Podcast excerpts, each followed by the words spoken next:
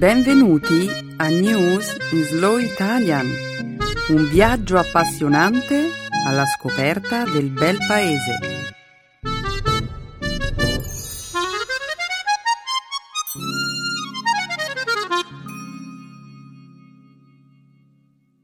Oggi è giovedì 3 ottobre 2013. Benvenuti a un nuovo episodio di News in Slow Italian. Un saluto a tutti i nostri ascoltatori. Nella prima parte del nostro programma parleremo della parziale sospensione delle attività del governo federale degli Stati Uniti, di un attentato terroristico che ha provocato la morte di 50 studenti in una università della Nigeria, del processo contro i dirigenti del partito di estrema destra Alba Dorata che si sta celebrando presso la Corte Penale di Atene e, infine, parleremo di un nuovo metodo che consente di produrre benzina utilizzando una variante geneticamente modificata del batterio E. coli. Benissimo. Poi, nella seconda parte della trasmissione, ci concentreremo sulla lingua e cultura italiana.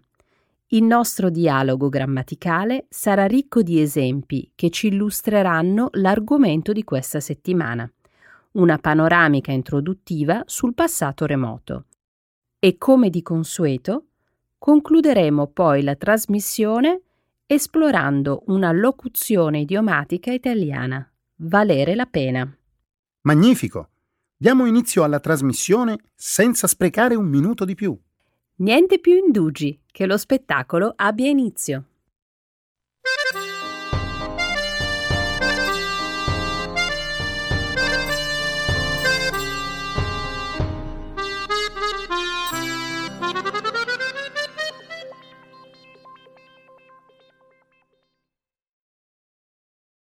Stati Uniti. Sospensione delle attività governative. Lo scorso 1° di ottobre, il governo degli Stati Uniti ha sospeso le attività non essenziali dell'amministrazione pubblica, dopo che nelle due camere del Congresso non è stato possibile raggiungere un accordo sull'approvazione della nuova legge finanziaria. Al centro dello scontro c'è la legge sulla riforma dell'assistenza sanitaria proposta dal presidente Barack Obama, conosciuta come Obamacare. Alcuni importanti capitoli della nuova legge sanitaria, approvata nel 2010 e convalidata dalla Corte Suprema degli Stati Uniti, sono comunque entrati in vigore lo scorso martedì, indipendentemente dall'attuale blocco delle attività governative. Oltre 800.000 dipendenti federali sono stati temporaneamente sospesi senza retribuzione. Solo il personale essenziale è rimasto sul posto di lavoro. Il personale militare è rimasto in servizio. Poco prima della scadenza del termine ultimo per l'accordo, che era stata fissata per lunedì notte, il presidente Obama ha firmato un disegno di legge, il quale assicura che il personale militare continuerà ad essere pagato nonostante la sospensione delle attività governative. L'organico dell'FBI, gli agenti di frontiera e i controllori di volo hanno continuato a lavorare. Il servizio postale pubblico è rimasto aperto, assicurando la consegna della posta come di consueto. Agenzie come la NASA e l'Agenzia per la protezione ambientale sono state quasi completamente chiuse. La Statua della Libertà ha chiuso i battenti.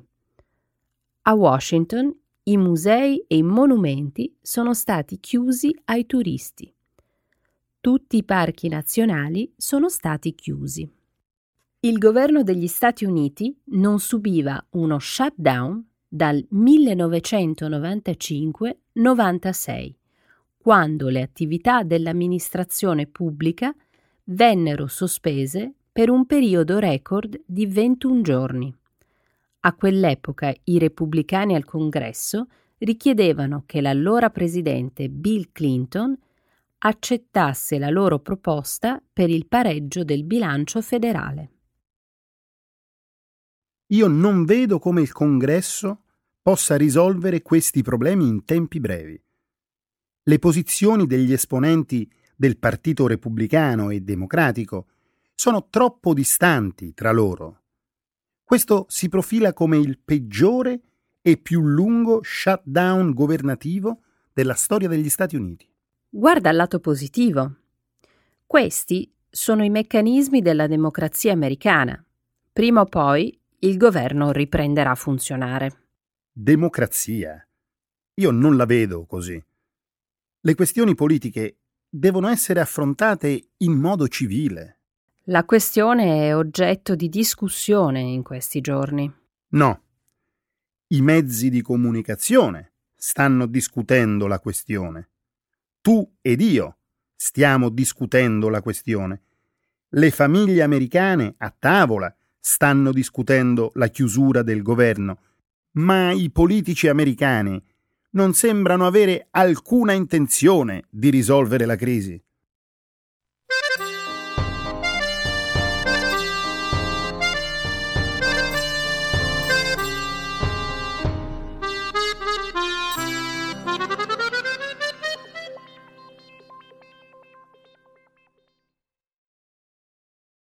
Studenti di un'università nigeriana uccisi dal terrorismo islamico. Un commando di terroristi islamici vestiti con uniformi militari dell'esercito nigeriano hanno preso d'assalto domenica scorsa un istituto agrario nel nord-est della Nigeria. Secondo quanto riferito, almeno 50 studenti sono stati uccisi nel sonno mentre si trovavano nel dormitorio scolastico. Gli assalitori conoscevano la pianta dell'edificio. Hanno preso d'assalto i 4 dormitori maschili, ma hanno ignorato il dormitorio delle ragazze. Quasi tutti i ragazzi uccisi erano musulmani. Circa 1000 studenti sono fuggiti dal campus dopo l'attacco. Le autorità nigeriane sospettano che dietro l'attacco ci sia il gruppo terroristico Boko Haram. Nelle ultime settimane Boko Haram ha intensificato gli attacchi contro i civili in risposta all'offensiva militare del governo contro il gruppo.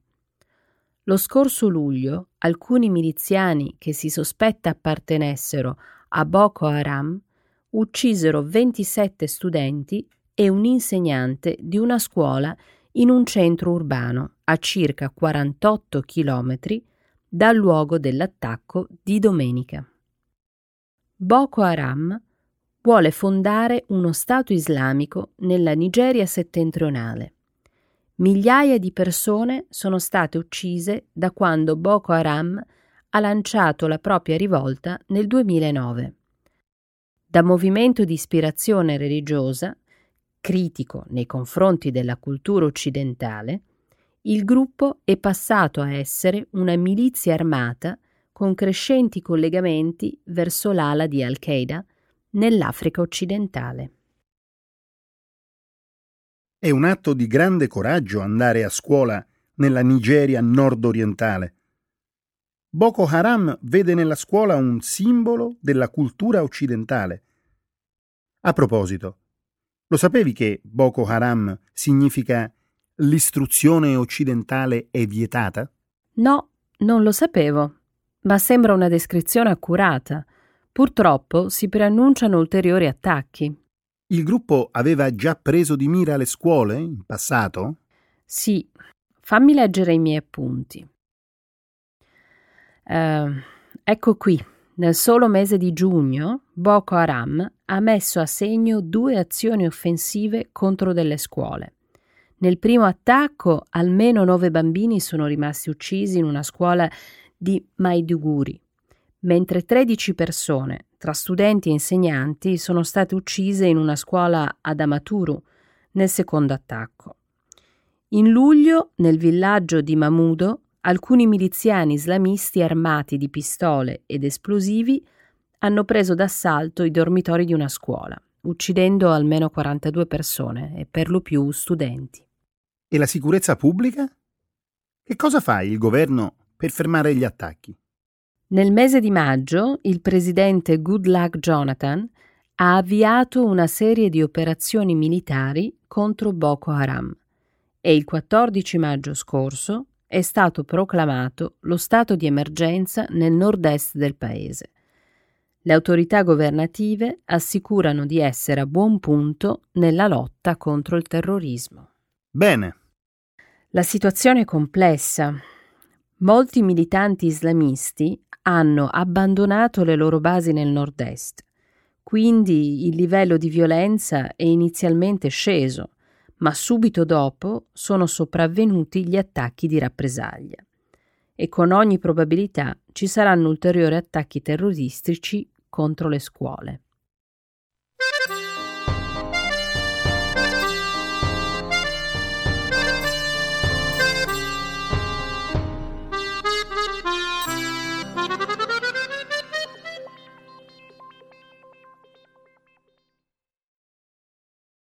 I leader di Alba Dorata sotto processo in Grecia. Il leader del partito greco di estrema destra, Alba Dorata, Nikos Michaloliakos, è comparso in tribunale mercoledì scorso per rispondere dell'accusa di costituzione e partecipazione ad associazione criminale. Altri 3 parlamentari già comparsi in tribunale sono stati rilasciati mercoledì in attesa di giudizio, mentre un 4º parlamentare rimane in carcere. Gli arresti dei parlamentari e di un certo numero di sostenitori del partito seguono il mortale accoltellamento di un musicista antifascista. 22 persone sono state arrestate in seguito all'omicidio di Pavlos Fissas, avvenuto il 18 settembre. Pavlos Fissas, noto esponente antifascista e famoso artista hip hop, sarebbe stato ucciso da un simpatizzante di Alba Dorata. Il partito smentisce con forza ogni coinvolgimento nell'omicidio. Alba Dorata ha debuttato nel Parlamento greco nel 2012, dopo aver ottenuto il 7% dei voti. Il partito attualmente detiene 18 dei 300 seggi del Parlamento. La morte del rapper ha dato luogo a rinnovati appelli per la messa al bando di Alba Dorata. Quindi l'accusa è quella che i membri di Alba Dorata siano coinvolti nell'omicidio del musicista, giusto? Sì. Ma i leader del partito negano ogni connessione con l'assassinio di Pavlos Fissas. Smentiscono inoltre il coinvolgimento del partito in una serie di atti di violenza contro gli immigrati e negano di essere una formazione politica neonazista. Davvero? Che manica di demagoghi! Questo è un partito di estrema destra. Il leader del partito lo ha pubblicamente descritto come una formazione politica di stampo nazionalista e razzista. Perfino il simbolo che campeggia sulla loro bandiera rosso-nera assomiglia a una svastica. Ok, proviamo ad esaminare la questione in linea teorica. È giusto che un partito politico sia dichiarato illegale a causa delle idee radicali che professa? In linea teorica? Sì. Non dimenticare che Alba Dorata ha vinto i suoi seggi al Parlamento attraverso un processo elettivo democratico. Beh, ecco cosa penso io. Le idee radicali portano all'odio. Questo implica che Alba Dorata è una minaccia per la democrazia. Ok, analizziamo il tema in linea teorica. Se il partito venisse messo al bando e allontanato dal processo politico, potrebbe radicalizzarsi o anche militarizzarsi. potrebbero perfino scatenarsi delle proteste di massa. Come abbiamo visto quest'anno in Egitto. Esattamente. Alba Dorata ha ottenuto molti consensi facendo leva sulla crisi finanziaria greca, sull'alto tasso di disoccupazione e i problemi legati alla corruzione. Quello che voglio dire è che fino a quando questi problemi non saranno risolti, il partito continuerà ad attrarre il sostegno popolare. E il partito fascista potrebbe convertirsi nel partito di governo, come in Germania nel 1937.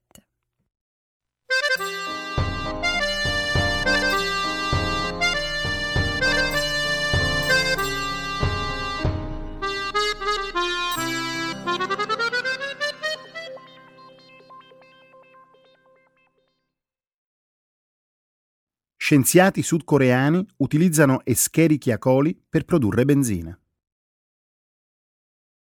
In un articolo pubblicato online il 29 settembre sulla rivista Nature, un gruppo di scienziati sudcoreani ha annunciato di aver sviluppato un metodo per produrre benzina utilizzando una versione geneticamente modificata del batterio E. coli. La ricerca è stata accolta come una scoperta di fondamentale importanza. Già in passato, gruppi di ricercatori britannici e americani avevano ottenuto ceppi modificati di batteri E. coli capaci di produrre carburante biologico. Ma questa è la prima volta che i ricercatori sviluppano una variante geneticamente modificata di E. coli in grado di produrre un possibile sostituto della benzina. Secondo quanto si legge nell'articolo pubblicato, i batteri E. coli modificati sono stati alimentati con del glucosio di origine vegetale. Il team coordinato dal professor Sang-Yup Lee è riuscito a ottenere 580 mg di benzina per litro di brodo di coltura. I ricercatori sudcoreani si augurano che questi risultati possano offrire una base per la ricerca futura. Questo è solo il primo passo verso la produzione ecosostenibile di benzina, ha detto il professor Sang-Yup Lee. Un'ottima notizia! I biocarburanti sono un'alternativa ecologica ai combustibili tradizionali, come la benzina e il diesel. Infatti, diversamente dalla benzina, i biocarburanti non rilasciano nell'ambiente alti livelli di anidride carbonica, uno dei fattori principali del riscaldamento globale.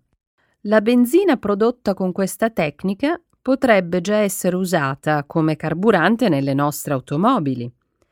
La sua composizione e le sue proprietà chimiche sono identiche a quelle della benzina convenzionale. Io sono entusiasta di questo nuovo sviluppo scientifico e sono contenta che il batterio E. coli stia migliorando la sua reputazione. Reputazione? Quale reputazione? E. coli è un batterio letale. Questa è la fama che ha. Certo. E. coli può essere la causa di una grave infezione, a volte può essere mortale, ma la maggior parte dei ceppi di E. coli sono innocui. È un batterio che vive tranquillamente nelle viscere di esseri umani e animali e ora è perfino capace di produrre benzina. Comunque, io non sono un fan di E. coli. Per colpa sua devo cuocere bene la carne e devo stare attento a non ingerire accidentalmente dell'acqua mentre nuoto. E ti piace la bistecca al sangue? Eh sì. E nuotare con la bocca aperta? A volte. Hai intenzione di lamentarti anche per il fatto di doverti lavare le mani? No. Ho imparato a lavarmi le mani con frequenza un bel po' di tempo fa. E di sicuro mi laverò le mani ogni volta che passerò da un distributore di carburante biologico.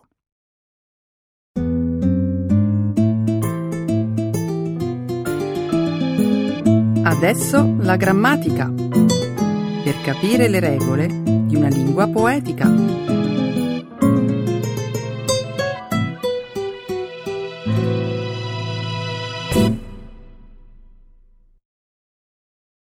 Introduction to the passato remoto. Immagino che tu sappia cosa sono le 7 meraviglie del mondo antico. Ovviamente! Fu una lista di sculture ed edifici che antichi romani e greci ritennero le più belle opere dell'umanità. Sapevi che questa lista è stata aggiornata nel 2007 con un referendum mondiale effettuato via internet? Se ho capito bene, è un sondaggio d'opinione nel quale la gente da ogni parte del mondo ha votato le opere più belle. Corretto. E sai quale opera italiana è riuscita a entrare nella lista? Pensaci un attimo. Deve essere per forza il Colosseo. È un simbolo per l'Italia. Che brava, giusto. Sai, sono pienamente d'accordo con questa decisione. Il Colosseo è davvero una meraviglia. Conosci il vero nome del Colosseo? Sai che questo è soltanto un appellativo popolare che gli fu dato nel Medioevo? Sì, certo, ma in questo momento mi sfugge il nome originale. Per caso si chiama Anfiteatro Vespasiano? No, ma hai quasi indovinato. Fu Vespasiano a volerlo, è vero, ma fu intitolato Anfiteatro Flavio in onore della dinastia dell'imperatore. E perché non viene chiamato con il suo vero nome? Questa sarebbe una domanda da rivolgere al mio smartphone. Non ce n'è bisogno, te la do io una risposta. C'è una storia che ci riporta a Nerone e alla sua famosa Casa d'Oro, ovvero la Domus Aurea. Sì, certo, la villa che l'imperatore fece costruire dopo il famoso incendio che distrusse Roma. Bravissimo! Dopo l'incendio, l'imperatore ebbe la faccia tosta di realizzare per sé un enorme spazio verde, con palazzi, fontane, giardini, boschi e animali selvatici. Vuoi dire tutto destinato a uso privato? Incredibile! Immagina che lusso deve essere possedere un parco divertimenti personale nel centro della città. Sì, sarebbe come essere il solo proprietario del Central Park di New York. Ma quando Vespasiano divenne imperatore, volle fare qualcosa per il suo popolo. Ho capito. Costruì il Colosseo nel luogo dove sorgeva la Domus Aurea.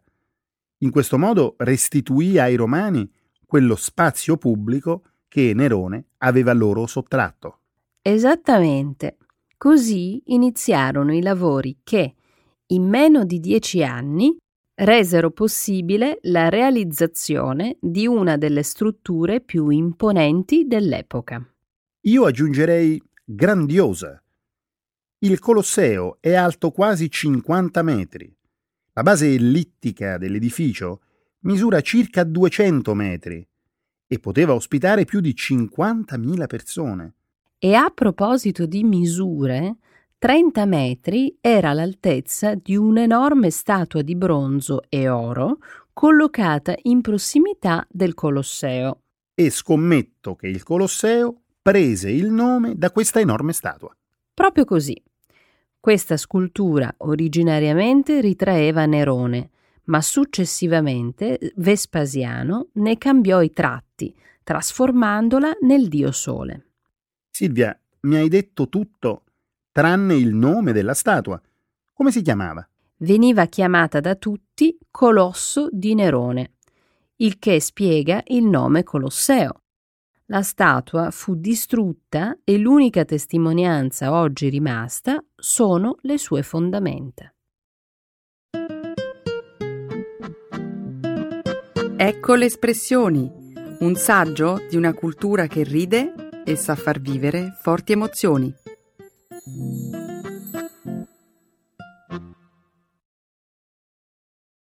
Valere la pena. To be worth it. Silvia, hai mai sentito parlare della Cappella di San Severo? Quel misterioso edificio che sorge nel centro storico di Napoli? Mi cogli in contropiede. Fammici pensare un attimo. Certo che la conosco.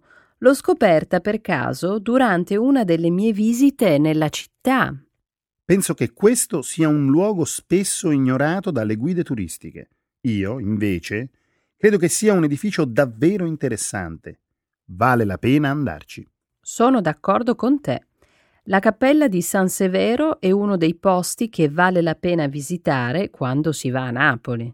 Lo consiglio a tutti, soprattutto agli appassionati di luoghi enigmatici e di opere d'arte che nascondono messaggi incomprensibili e segreti mai svelati.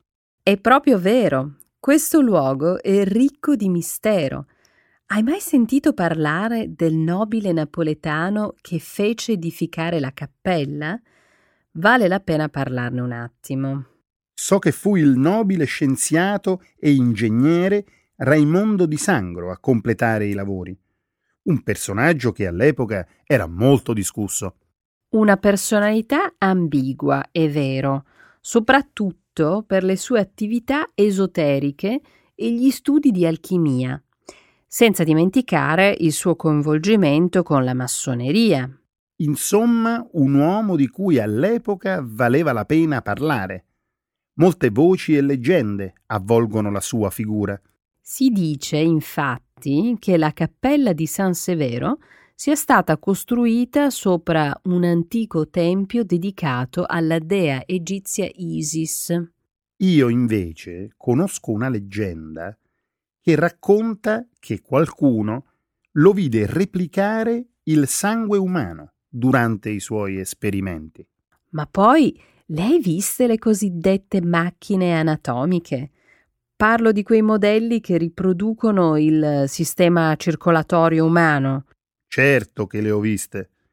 Furono realizzate con tale precisione che c'è chi crede che si tratti di veri corpi umani. In effetti, gli ultimi studi confermano che si tratta di veri scheletri umani, mentre il sistema sanguigno è artificiale, essendo stato realizzato con fili di ferro e cera colorata.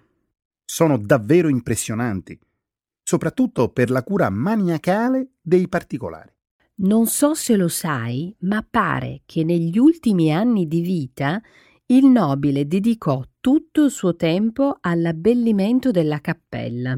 E devo ammettere che ci è riuscito. Se ti ricordi, nella cappella si trovano statue meravigliose e di pregevole fattura. Senza dubbio vale la pena ammirarle da vicino. Si vede subito che sono l'opera dei migliori scultori dell'epoca.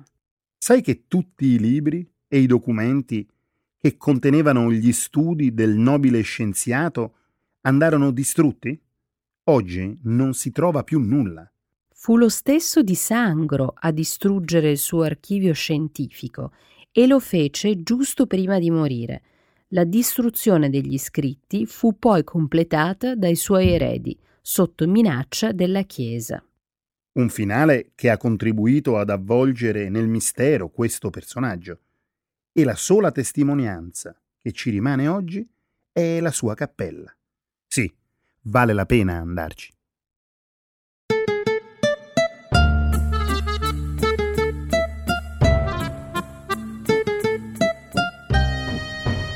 Grazie a tutti i nostri ascoltatori e grazie a te, Stefano. Alla prossima settimana. Ogni volta mi diverto più della volta scorsa e la prossima sarà ancora meglio. Ciao a tutti. Ciao.